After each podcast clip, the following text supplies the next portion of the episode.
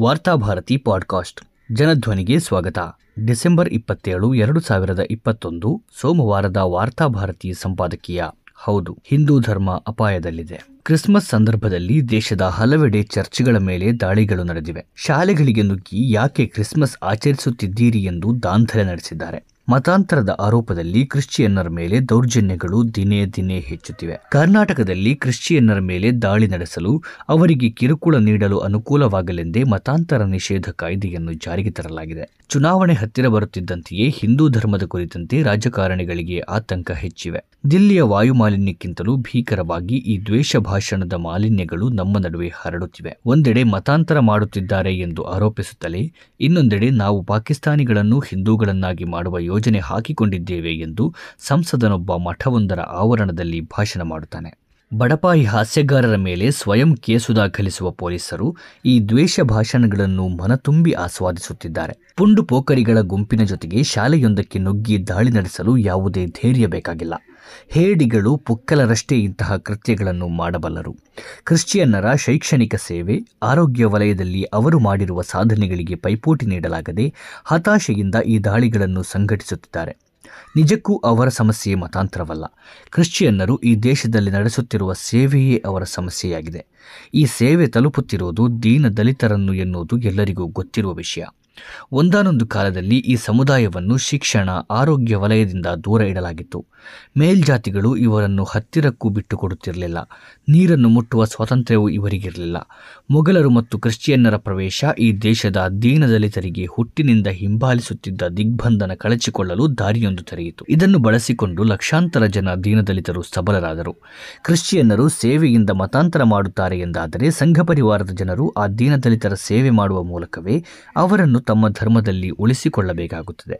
ಅವರ ಸೇವೆ ಮಾಡದೇ ಇದ್ದರೂ ಕನಿಷ್ಠ ಅವರಿಗೆ ತಮ್ಮ ಧರ್ಮದಲ್ಲಿ ಸಮಾನ ಸ್ಥಾನಮಾನ ನೀಡುವ ಮೂಲಕವಾದರೂ ಅವರನ್ನು ತಮ್ಮವರನ್ನಾಗಿಸಬೇಕಾಗುತ್ತದೆ.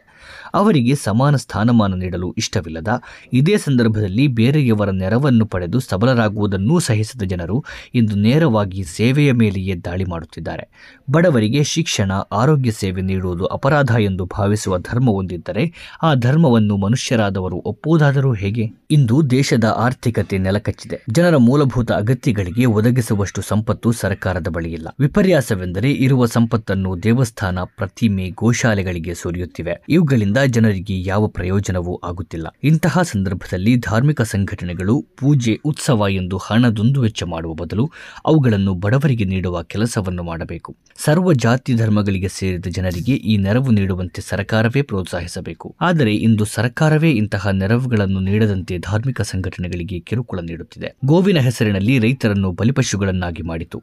ಅನುಪಯುಕ್ತ ಗೋವುಗಳಿಗಾಗಿ ಈಗ ಸರ್ಕಾರವೇ ಲಕ್ಷಾಂತರ ರೂಪಾಯಿ ಸುರಿಯುವಂತಹ ಸ್ಥಿತಿ ನಿರ್ಮಾಣವಾಗಿದೆ. ಇತ್ತ ಆರೋಗ್ಯ ಕ್ಷೇತ್ರಕ್ಕೆ, ಶಿಕ್ಷಣ ಕ್ಷೇತ್ರಕ್ಕೆ ವೆಚ್ಚ ಮಾಡಲು ಸರ್ಕಾರದ ಬಳಿ ಹಣವಿಲ್ಲ. ಈ ಸಂದರ್ಭದಲ್ಲಿ ಯಾವುದೇ ಧರ್ಮ ಈ ದೇಶದ ಬಡವರಿಗೆ ನೆರವಾಗುತ್ತದೆ ಎಂದಾದರೆ ಅದು ಶ್ಲಾಘನೀಯವಾಗಿದೆ.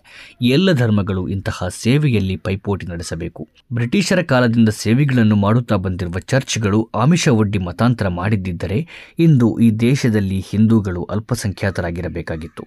ಅಂತಹ ಸನ್ನಿವೇಶ ಬ್ರಿಟಿಷರಿರುವಾಗಲೇ ನಿರ್ಮಾಣವಾಗಲಿಲ್ಲ. ಈಗ ಬಿಜೆಪಿ ಅಧಿಕಾರದಲ್ಲಿರುವಾಗ ಹಿಂದೂ ಧರ್ಮ ಏಕಾಏಕಿ ಅಪಾಯಕ್ಕೆ ಸಿಲುಕಿಕೊಳ್ಳುವುದು ಹೇಗೆ? ಇಷ್ಟಾದರೂ ಇಂದು ಹಿಂದೂ ಧರ್ಮ ಅಪಾಯದಲ್ಲಿದೆ ಎನ್ನುವುದು ನಿಜ.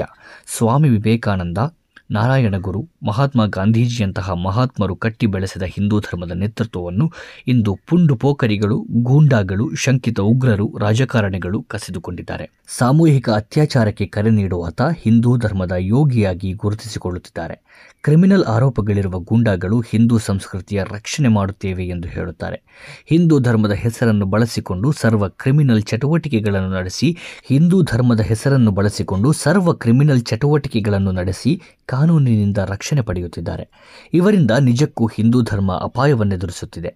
ಇವರಿಂದ ಹಿಂದೂ ಧರ್ಮವನ್ನು ರಕ್ಷಿಸುವ ಬಗೆ ಹೇಗೆ ಎನ್ನುವುದನ್ನು ನಿಜವಾದ ಆಧ್ಯಾತ್ಮವಾದಿಗಳು ಚಿಂತಿಸಬೇಕಾಗಿದೆ. ಹಾಗೆಯೇ ಈ ದೇಶದಲ್ಲಿ ಬ್ಯಾಂಕುಗಳು ಅಪಾಯದಲ್ಲಿವೆ. ಸರ್ಕಾರಿ ಸಂಸ್ಥೆಗಳು ಅಪಾಯದಲ್ಲಿವೆ. ದೇಶದ ಗಡಿಗಳು ಅಪಾಯದಲ್ಲಿವೆ. ಶಿಕ್ಷಣ ವ್ಯವಸ್ಥೆ ಅಪಾಯದಲ್ಲಿವೆ. ಅರ್ಥವ್ಯವಸ್ಥೆ ಅಪಾಯದಲ್ಲಿದೆ. ಇವುಗಳನ್ನು ಅಪಾಯದಿಂದ ರಕ್ಷಿಸುವ ಬಗೆ ಹೇಗೆ ಎನ್ನುವುದನ್ನು ರಾಜಕಾರಣಿಗಳು ಚರ್ಚಿಸಬೇಕು. ಇಲ್ಲದೇ ಇದ್ದರೆ ಭವಿಷ್ಯದಲ್ಲಿ ಭಾರತದ ಸ್ಥಿತಿ ಚಿಂತಾಜನಕವಾಗಲಿದೆ. ಮೊದಲು ದೇಶವನ್ನು ಉಳಿಸಿಕೊಳ್ಳೋಣ, ಬಳಿಕ ಧರ್ಮವನ್ನು ಉಳಿಸಿಕೊಳ್ಳುವ ಕುರಿತಂತೆ ಚರ್ಚಿಸೋಣ.